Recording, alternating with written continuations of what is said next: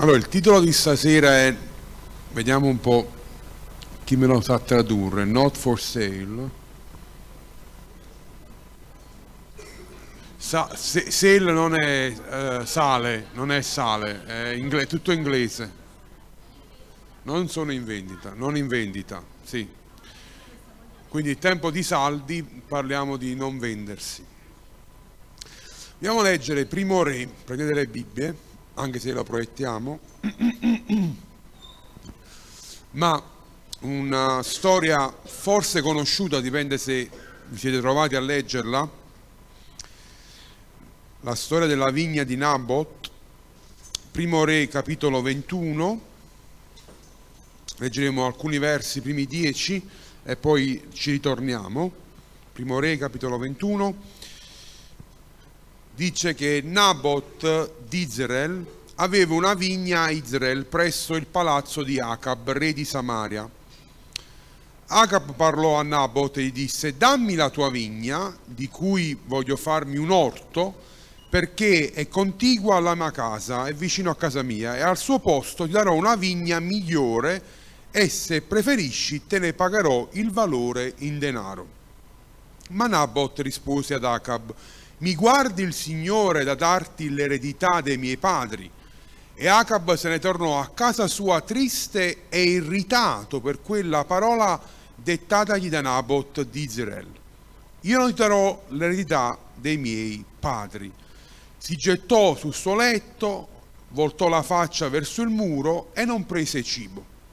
Allora Izebel, sua moglie, andò da lui e gli disse perché hai lo spirito così abbattuto e non mangi? Agab le rispose perché ho parlato a Nabot di Israel e gli ho detto dammi la tua vigna per il denaro che vale o se preferisci ti darò un'altra vigna invece di quella. Ed egli mi ha risposto io non ti darò la mia vigna. Isabel sua moglie gli disse sei tu sì o no che eserciti la sovranità sopra Israele? Alzati, mangia e stai di buon animo, la vigna di Nabot te la farò avere io.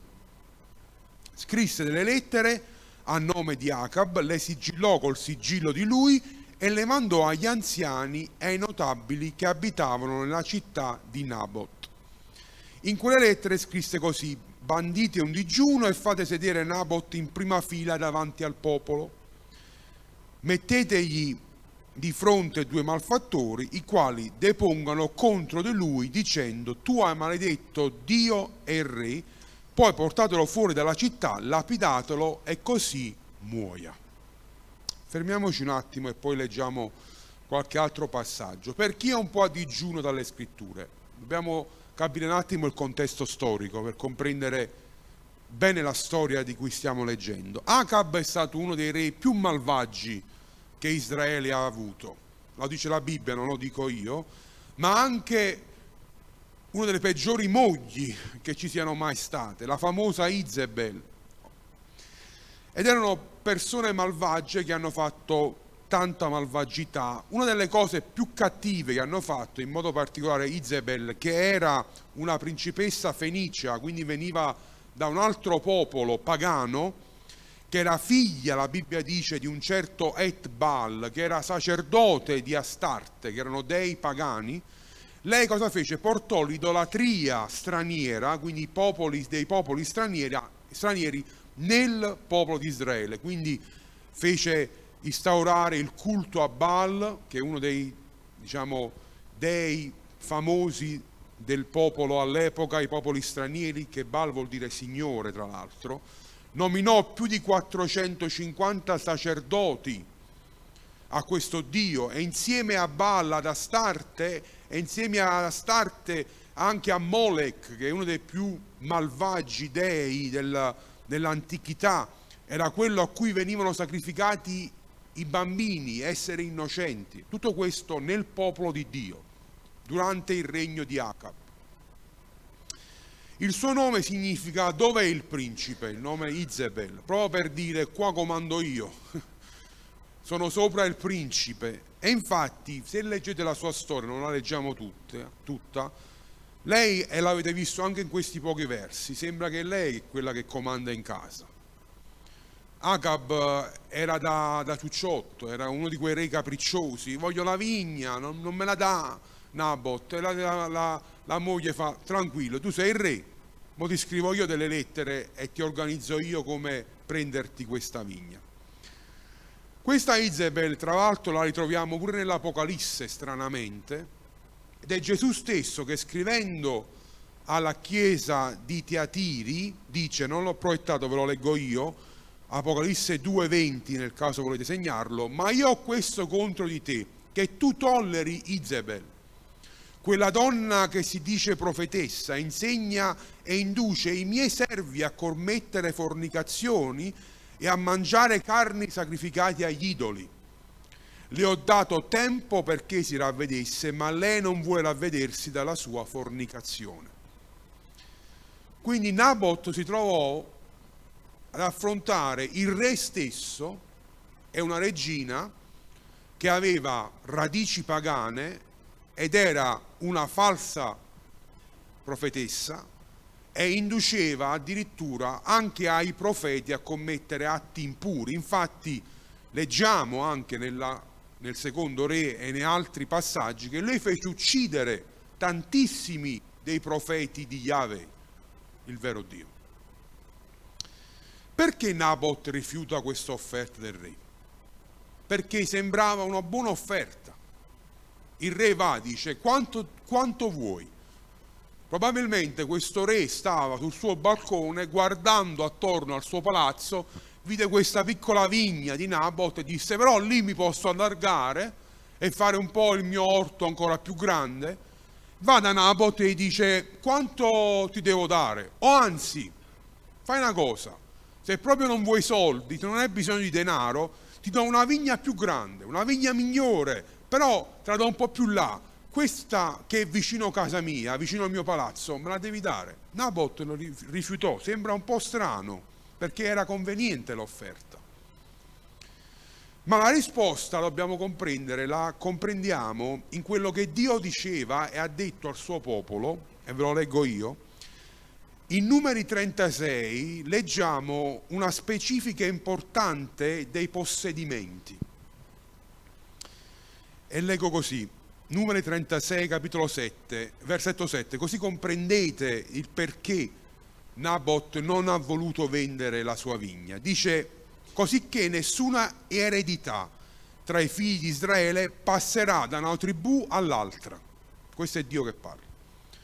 Poiché ciascuno dei figli di Israele si terrà stretto l'eredità della tribù dei suoi padri Ogni giovane donna che possiede un'eredità in una delle tribù dei figli di Israele si sposerà con qualcuno di una famiglia della tribù di suo padre, affinché ognuno dei figli di Israele possieda l'eredità dei suoi padri, così nessuna eredità passerà da una tribù all'altra, ma ognuno delle tribù dei figli di Israele si terrà stretta la propria eredità. In altre parole, Dio aveva detto ci sono alcuni terreni, alcuni possedimenti che li potete commerciare, altri fanno parte della vostra tribù, della vostra famiglia per sempre.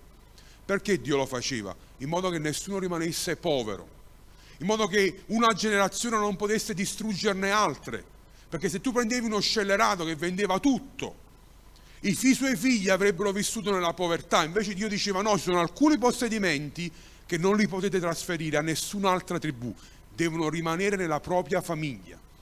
E anzi c'era il famoso giubileo che dopo 50 anni le cose che avevi venduto le dovevi ritenere e riprendertele, perché Dio era per tutti devono stare bene, non pochi si devono arricchire, purtroppo questi principi sono lontanissimi dalla civiltà di oggi, ma per Nabot no, Nabot disse, mi guardi il Signore? Assolutamente no, mi puoi offrire quello che vuoi, la terra non si tocca. La vigna dei miei padri mi è stata lasciata e io la lascerò ai miei figli. Non si tocca la vigna, non si tocca quello che mi hanno lasciato, non te la venderò, mi puoi offrire soldi, mi puoi offrire una cosa migliore, mi puoi offrire il tuo palazzo, quello che vuoi, in altre parole questo era. Nabot disse no perché aveva compreso il valore delle parole del Signore e il valore in quello che gli avevano lasciato i padri. Nabot aveva compreso il valore della vigna. Il capriccioso però Acab se ne va a casa con la faccia appesa, la faccia moscia, la, la, la moglie lo guarda, organizza il tutto e purtroppo ragazzi vi devo dire che la storia non finisce bene. Nacob viene ucciso, Nabot. Fa fare un finto digiuno, Isabel chiama due che lo accusano falsamente e dicono Nabot ha parlato contro Dio e contro il re, che era la maggiore la peggiore cosa che potevi fare contro Dio e contro il re. Gli fecero un processo e lo condannarono alla lapidazione e fu ucciso. E furono uccisi, se leggete secondo Re 9, a versetto 26, anche i suoi figli, in modo che l'eredità non passasse ai figli, perché così era. E quindi il capriccioso Acab si prese la sua vigna Nonostante questa fine tragica, vorrei trarre dei valori importanti dalla vita di Nabot, da questa storia che è nella Bibbia perché ci deve insegnare qualcosa di importante stasera a noi. Che cosa rappresenta la vigna per noi? L'ho scritto qui perché non voglio dimenticare niente. La vigna rappresenta i talenti, i doni che Dio ti ha dato. La vigna rappresenta la tua sessualità, il tuo corpo, la tua purezza. La vigna rappresenta il tuo lavoro, gli studi, la tua chiesa, la tua cellula, il tuo gruppo giovani.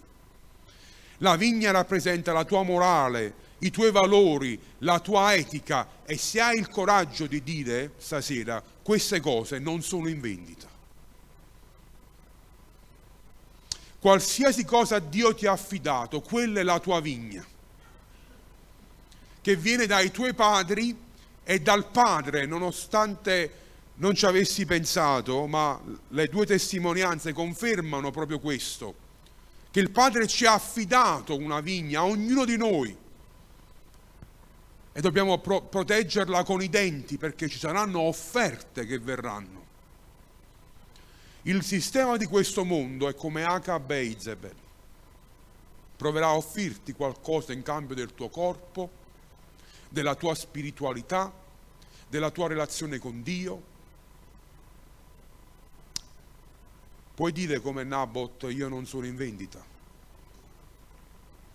In una società dove tutto ha prezzo, è vero come si dice, no? Ogni uomo ha un prezzo, alla fine basta trovarlo.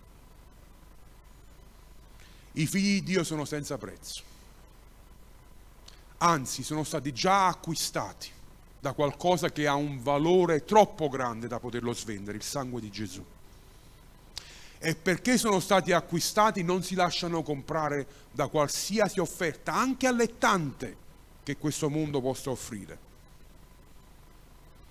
Però quando non ti vendi, Isabel ti vuole far morire, perché diventi di controtendenza. In una società dove sono tutti zombie e tutti vanno in una direzione, se tu vai in un'altra diventi di controtendenza e quindi a Isabel dai fastidio.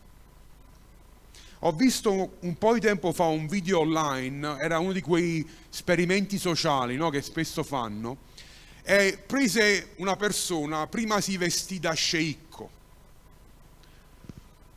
con una, affittò una di queste mega macchine, non ricordo se era una Ferrari, una Lamborghini, queste macchine super lussuose, e si fermò davanti a una bellissima ragazza, era negli Stati Uniti scende dalla macchina, lei si ferma no, a guardare il macchinone e il ragazzo dopo che fa un po' di conversazione dice ma gli fa questa proposta indecente. Dice ma tu verresti a letto con me per un milione di dollari, 900 e più mila euro.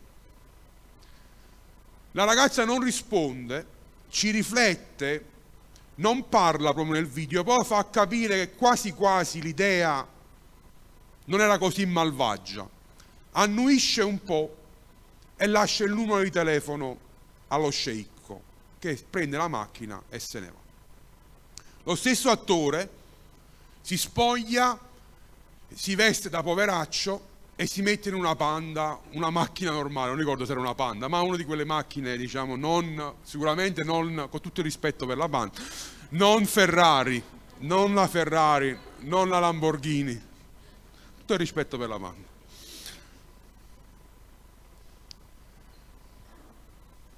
Incontra quella ragazza dopo un'oretta, non mi ricordo, comunque passa un po' di tempo, la rincontra e cerca anche lui di avere l'approccio con questa ragazza. E alla fine gli fa la stessa proposta.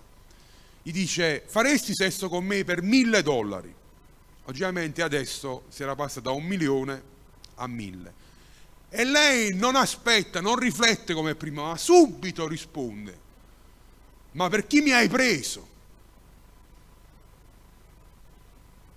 Io non sono una donna del genere.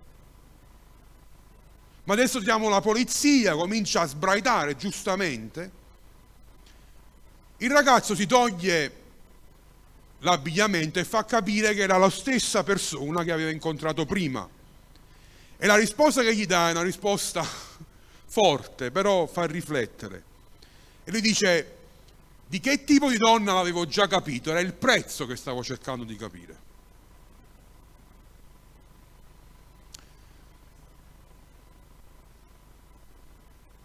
Che prezzo abbiamo? Quanto vale la tua vigna? Se ha un prezzo, qualsiasi esso sia, anche il più alto, vuol dire che non vale niente. Perché se gli dai veramente il valore non avrà prezzo e non la venderai mai. Se la vendi è perché non ha quel gran valore se la tua sessualità ha un prezzo, allora non vale niente. Se la tua purezza ha un prezzo, allora non vale niente. Ma se non vendi, ricordati che Dio è dalla tua parte. È vero che Nabot è morto, ma Dio lo ha vendicato. E ha preso il suo uomo, Elia uno dei pochi profeti che era rimasto al tempo, che non si era piegato a Izebel e ai suoi dei, e lo mandò da Acab. Leggiamo, primo re 21, dal verso 19. E gli parlerai così in questo modo, così dice il Signore.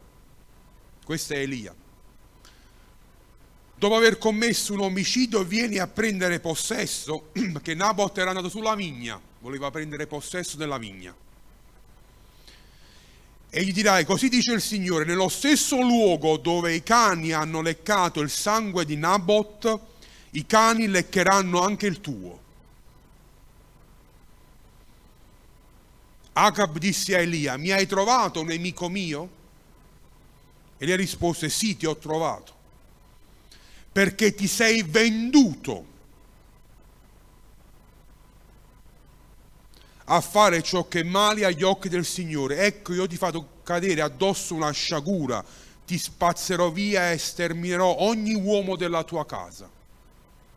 Schiavo e libero che sia in Israele, e ridurrò la tua casa come la casa di Geroboamo, figlio di Nebat, e come la casa di Basa, figlio di Aia, perché tu hai provocato la mia ira e hai fatto peccare Israele. Anche riguardo a Izebel il Signore parla e dice, i cani divoreranno Izebel sotto le mura di Israel, la città. Quelli di Kabab che moriranno in città saranno divorati dai cani e quelli che moriranno nei campi saranno divorati dagli uccelli del cielo. In verità non c'è stato nessuno che come Acab si sia venduto a fare ciò che è male agli occhi del Signore perché era istigato da sua moglie Izebel. agli occhi di Dio quello che si era venduto non era Nabot, era Acab. Acab si ravvederà a queste parole, se la fa sotto. Dio lo risparmia per qualche anno, Izebel no, e farà la fine profetizzata. Notate come quando prendi una posizione, qualcosa di profetico si muove dentro di te. Non dico che diventiamo come Elia. Se Dio ci ha chiamato a questo, perché no? Quando intendo profetico, intendo che la tua vita diventa un messaggio per questa generazione. Perché i profeti molte volte confondiamo, pensiamo che il profeta è quello che ti legge il futuro. No. Principalmente nella Bibbia erano quello che guardavano le situazioni e pronunciavano le parole di Dio per le situazioni del presente. A volte hanno predetto anche le cose del futuro. E quando non ci vendiamo, quando la nostra vigna, quello che Dio ci ha affidato, la teniamo senza prezzo, questa nostra testimonianza diventa profetica a una generazione invece che si vende ogni giorno, a volte per niente. E diventiamo simboli di quelli che non si vendono il mio corpo non è in vendita, i miei valori non sono in vendita, la mia spiritualità non è in vendita, mi puoi offrire il meglio del meglio che questo mondo ha, non sono in vendita. Non c'è un barcode, non c'è un codice a barre sul mio petto, perché non sono in vendita. Non importa quello che sei disposto a pagare. Sapete chi ucciderà Isabel? un certo Jehu, che sarà il prossimo re di Israele, unto da Elia stesso. E quando fu unto, lui entrò a Israele, la stessa città di Nabot, e stava entrando in pompa magna, e Isabel si preparò, si truccò, voleva sedurre anche Jehu, ma Jehu era un altro che non aveva il prezzo. Quando la vide bella lì da sopra al balcone, lo potete leggere in secondo re 9, è troppo lungo da leggere tutto, ma lei si affacciò e lui vide che vicino a lei c'erano degli eunuchi. Gli eunuchi sono quegli uomini che vengono castrati, venivano castrati, persone che si erano vendute, avevano venduto la loro mascolinità per servire il re o se non si erano venduti erano stati costretti a farlo. E Jehu dice vicino a quelli buttatela giù e quelli lo fanno. La buttano giù, cade a terra e Jehu gli passa col cavallo sopra un po' tetra la cosa, ma, ma ci fa comp- comprendere. La lascia lì e poi dirà dopo un po' di tempo andatela a riprendere e seppellitela e quando la vanno a riprendere erano rimasti solamente le ossa perché i cani avevano mangiato la sua carne come Elia aveva detto. Se non ti vendi,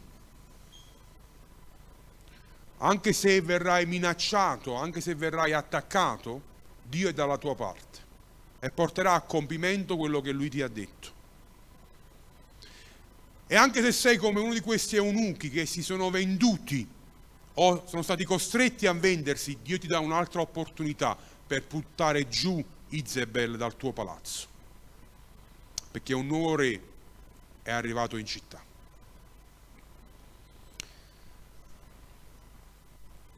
Voglio leggervi anche Ebrei al capitolo 12, che dice e che nessuno sia fornicatore o profano come Esaù, che per una sola pietanza vendette la sua primogenitura. Infatti sapete che anche più tardi, quando volle ereditare la benedizione, fu respinto sebbene la richiedesse con lacrime perché non ci fu ravvedimento. Ricordate questa storia, Esaù? Tornava dai campi, aveva molta fame, c'era suo fratello che aveva pre- preparato un piatto di lenticchie, un niente comparato a quello che lui ha venduto.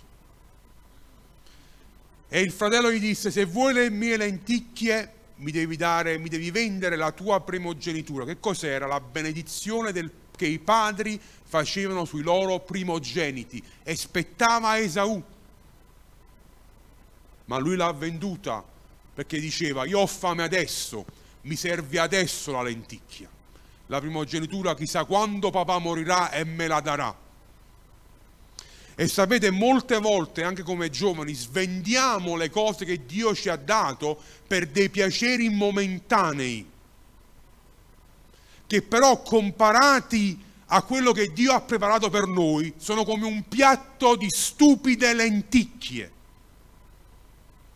rispetto a quello che invece Dio ha preparato per noi. La benedizione del Padre sui suoi figli non ha comparazione con un piatto di lenticchie. Ma anche se era il miglior spaghetto che questo mondo può preparare, era nulla comparato a quello che Dio invece aveva preparato per Esaù. Ma lui se l'è venduta per il piacere momentaneo, per quello che mi gusta adesso, quello che voglio adesso. E questa è l'unica arma, credetemi, che il diavolo ha sulla nostra vita. Farti vedere il godimento del momento quel sesso per quella sera, quella droga per quel momento, quella possibile vincita al gioco e mettici quello che vuoi tu. Ma tutti noi sappiamo che quella strada, prima o poi, è solo un piatto schifoso di lenticchie. E se ti vendi, vendi la benedizione di Dio sulla tua vita. E a volte è difficile poi recuperarla. In Cristo, logicamente, noi abbiamo qualsiasi possibilità di recuperare se ci ravvediamo. Disse che fu un profano Esaù. Parola molto forte, vuol dire che non capisce il sacro. Quando uno è profano è quando non capisci cosa è santo. E a volte io mi arrabbio quando vedo ragazzi che svendono loro stessi e non capiscono quanto di sacro Dio ha messo dentro di loro quanto di benedetto Dio ha depositato le chiamate, le visioni, i progetti, ma la tua stessa vita. Paolo dirà che noi siamo il Tempio dello Spirito di Dio e che è una cosa sacra, è una cosa santa. E a volte permettetemi, permettetemi questa parola forte, svendiamo la nostra eredità per qualcosa che defecherai.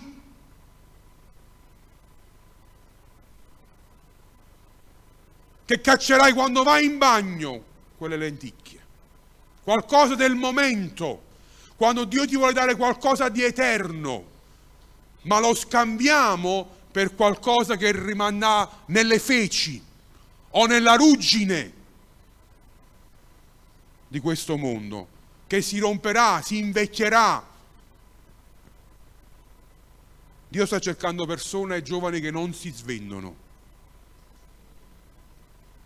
che non si vendono, che hanno la faccia tosta da dire davanti alle offerte di questa società e di questo mondo, io non ho prezzo, io non mi vendo, la vigna non si tocca, quello che Dio mi ha dato è prezioso. Una volta dissero a Billy Graham, che è stato uno dei predicatori evangelisti più forti che il mondo abbia mai visto, disse ma perché non ti candidi come presidente degli Stati Uniti? Perché aveva un seguito enorme e hanno pensato, sai quanti voti pigli? Sarai il presidente, potrai cambiare le leggi a favore. Disse, lui disse perché dovrei svendere la chiamata di Dio? No che chissà che qualcuno di voi Dio lo chiama a diventare primo ministro, gloria a Dio, ma nel suo caso la vigna era l'evangelizzazione e neanche il lavoro più importante del mondo, no? il Presidente degli Stati Uniti, l'uomo forse più potente del mondo. Non era niente comparato a quella che era la chiamata, la vigna che Dio aveva affidato per lui. Possiamo dire la stessa cosa? Non lo so. Quando ho provato questo messaggio mi sono chiesto se ho un prezzo o no. Ho cominciato a sfidare il mio pensiero che cosa mi farebbe allontanare dal Signore? Quale offerta allettante mi farebbe lasciare la chiamata di Dio? Se venisse un giorno qualcuno e ti dice do un milione al mese, non devi più predicare intorno per l'Italia, lo farei oppure no? Devi lavorare per me, però devi stare in ufficio, non puoi viaggiare. Me la sono fatta questa domanda.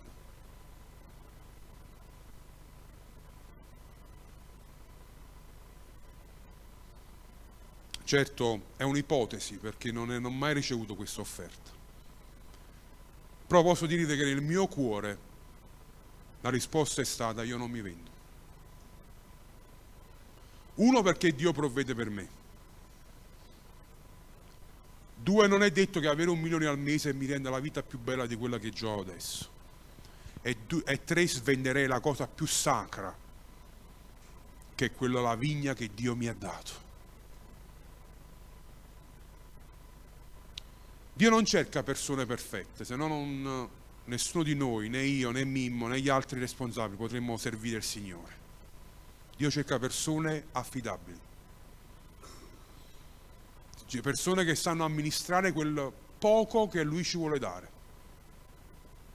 che poi può diventare tanto, ma inizia sempre da poco e da cose ordinarie che non si vendono. Dio non sta cercando grandi uomini, grandi donne, Dio sta cercando giovani, ragazzi e ragazze che non si svendono.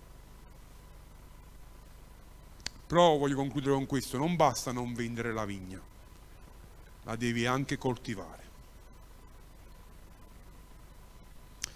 Cantico dei Cantici 2.15 dice prendeteci le volpi, le volpicine che guastano le vigne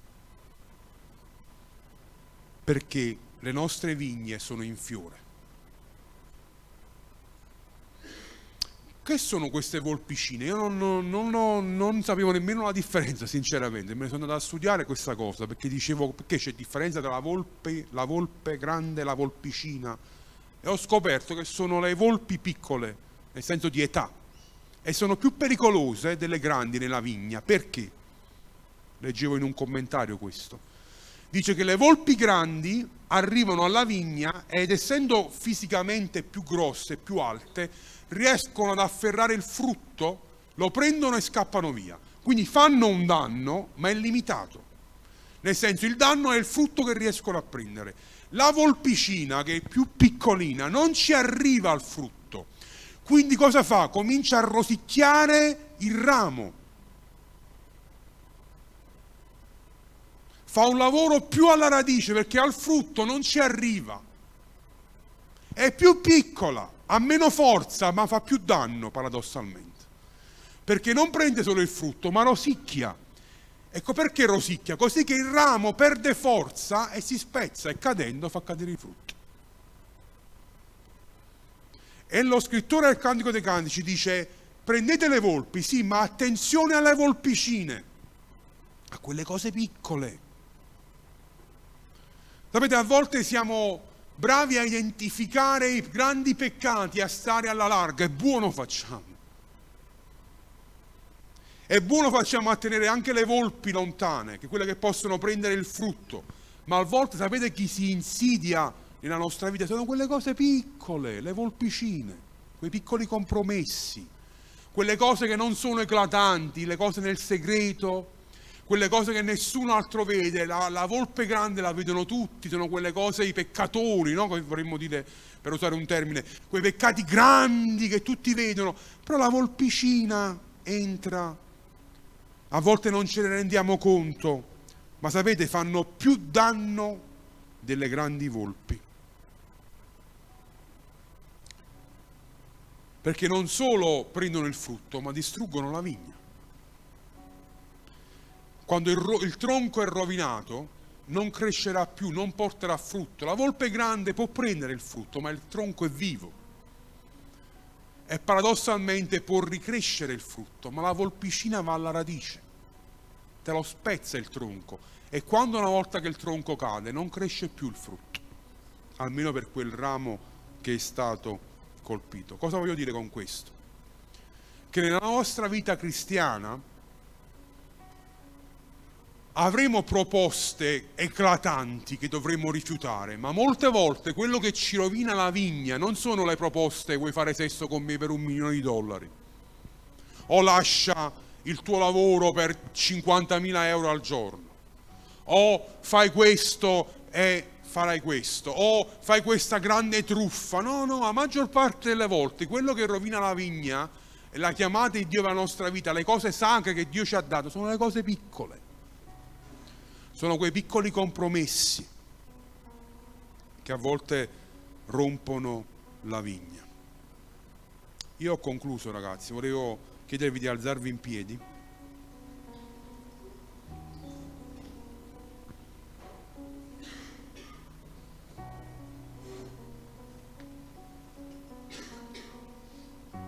Vorrei che ognuno di noi prendesse un momento, chiudiamo un attimo tutti quanti gli occhi, dieci minuti e, e poi stiamo insieme. Vorrei che ognuno di noi prendesse qualche minuto per considerare uno quello che Dio ti ha dato, perché a volte non ci rendiamo conto di quello che Dio ci ha affidato. Qual è la tua vigna? Questa è la prima domanda che voglio da- farti questa sera. Qual è la tua vigna? cosa Dio ti ha affidato. E una volta che lo identifichi, guarda bene se hai messo un prezzo sopra oppure no. Perché se hai messo un prezzo, qualsiasi esso sia, anche un prezzo altissimo, significa che non hai dato abbastanza valore alla tua vigna.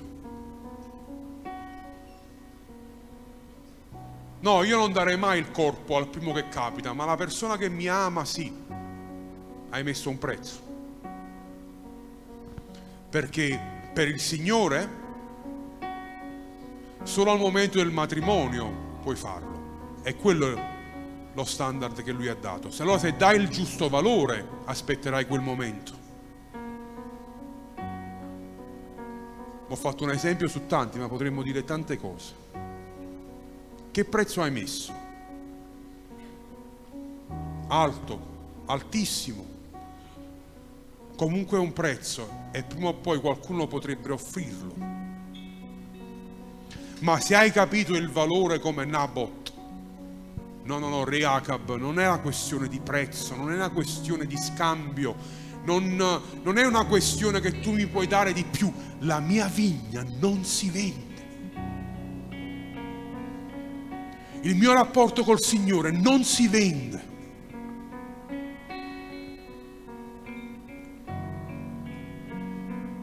La mia purezza non si vende.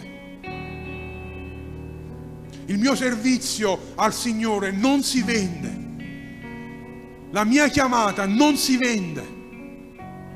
Non importa se l'offerta è vantaggiosa per quel momento, non importa se ho fame, una grande fame, quelle lenticchie sembrano qualcosa di succulente che ho bisogno in quel momento.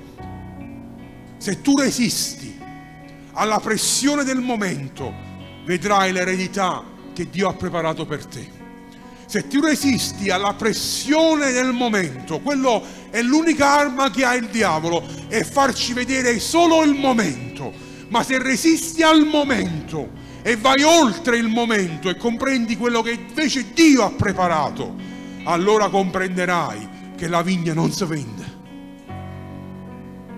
che è troppo sacra per essere venduta, che ti appartiene, è una tua eredità e Dio l'ha dato a te e nessun altro. E sapete la cosa più straordinaria qual è? Che a ognuno di noi Dio ha dato una vigna unica a ogni tribù aveva dato una vigna unica, un orto unico. Non altri avevano la stessa che hai tu. È un pezzo di terreno tuo. Nessun altro ce l'ha come te. Perché a ognuno di noi Dio ha dato qualcosa di unico, una unicità. Perciò il diavolo la, vuole, perché ha grande prezzo, perché non può essere ripetuto. È un pezzo unico, sapete quando ci sono le cose limited edition? Ce n'è solo uno al mondo, valgono tantissimo perché non si possono comprare più, solo uno ce l'ha, non si possono ripetere più. È un pezzo originale e basta. Massimo puoi farci una copia, ma l'originale è uno. E ognuno di noi ha ricevuto l'originale, la vigna originale che ha un grande valore, ma spesso non la riusciamo a comprendere e la svendiamo a volte per niente, per cose che sono effimere, sì, possono dare piacere per un momento, ma quello è il momento.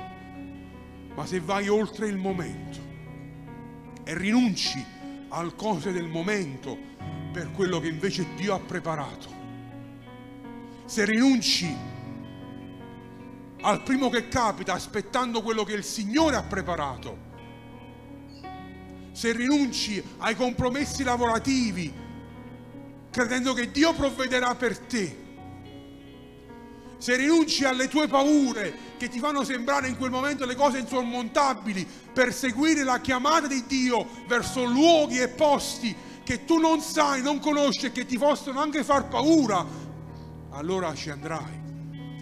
E una volta che ci arrivi, allora comprenderai quanto è grande il tuo Dio. Che grande eredità ti ha lasciato quando la vigna porterà tanto frutto e potrai bere del suo vino, della sua gioia. Ti renderai conto di quanto prezioso è il Signore.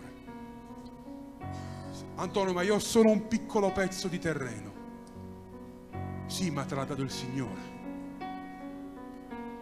Ed è sacro. Antonio, ho solo il mio piccolo lavoro, i miei piccoli studi, la mia piccola influenza. Sì, ma te l'ha data il Signore. Ed è sacra. E non si vende, non ha prezzo. Perché è Lui che te l'ha data. Dio sta cercando in questa generazione dei Nabot Mimmo, se potete portarmi quelle due lattine, per favore. Voglio dimostrarvi una cosa, ragazzi, poi preghiamo. Grazie.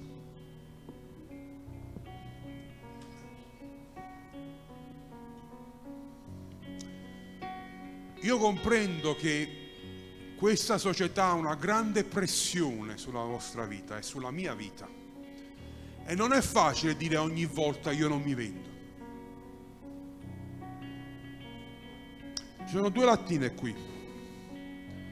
E sapete, la pressione della vita a volte ti preme.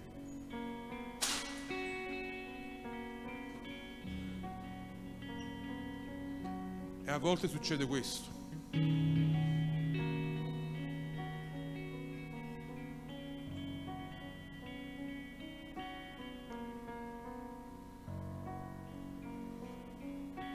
Perché questa non si schiaccia? Perché è piena.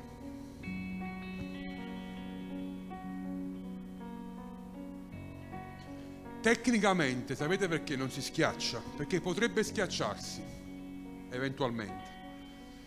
Non si schiaccia adesso perché la pressione che sta dentro è più forte della pressione che sto mettendo io. Se prendessi una macchina probabilmente la schiaccerebbe, ma in questo momento la pressione che io sto facendo, potrei anche saltare sopra, non la fa schiacciare perché la pressione che ha dentro è più forte della pressione esterna. E sapete come si fa a resistere alla pressione esterna? Devi alimentare la pressione interna. Come si fa a non vendersi alle passioni giovanili di cui la Bibbia parla e a crescere la passione che è dentro di te per Gesù? Quando cresce la passione dentro, puoi resistere alle passioni fuori. Quando cresce la pressione dentro, puoi resistere alla pressione che il mondo fa su di te fuori. Se non c'è pressione, vieni schiacciato facilmente.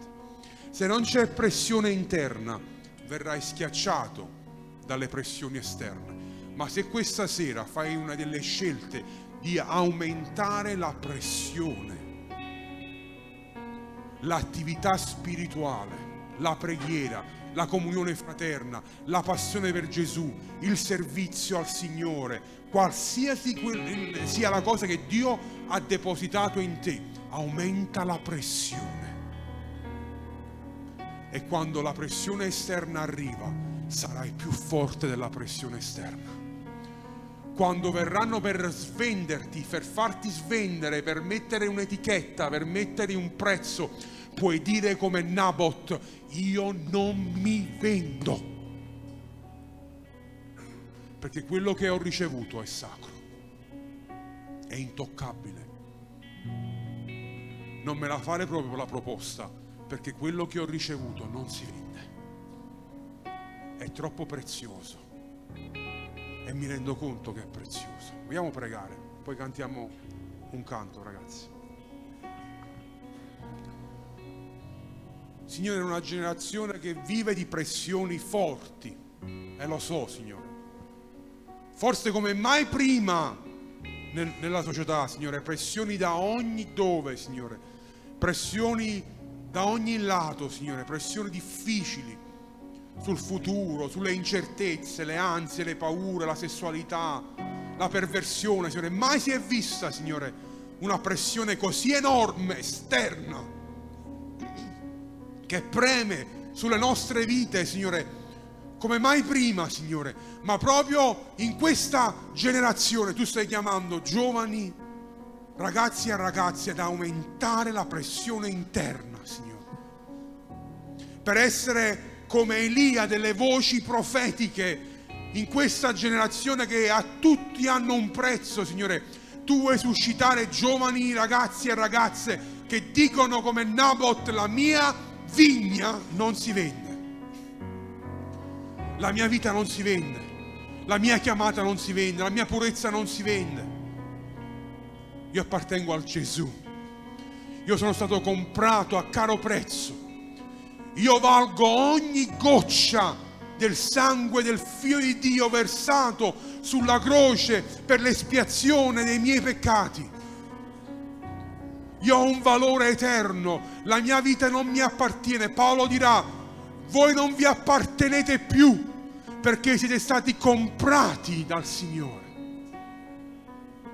E il Signore è una cosa te la posso assicurare, Lui non ti svenderà mai, non ti venderà mai perché gli sei costato caro.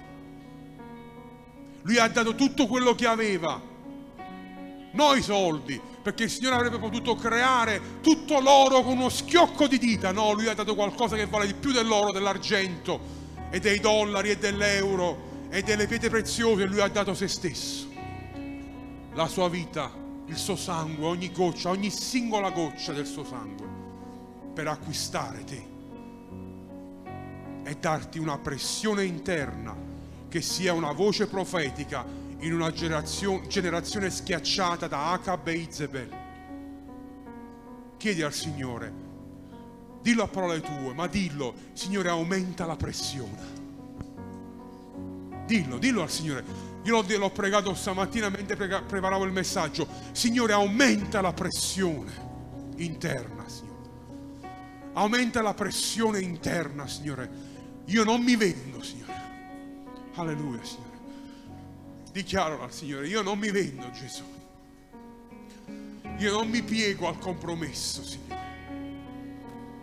Dillo anche se hai paura che potrebbe accadere. Dillo per fede, Signore, io non mi vendo. Quello che mi hai dato è sacro. Aumenta la pressione dentro di me. Nel nome di Gesù. Lodiamo il Signore.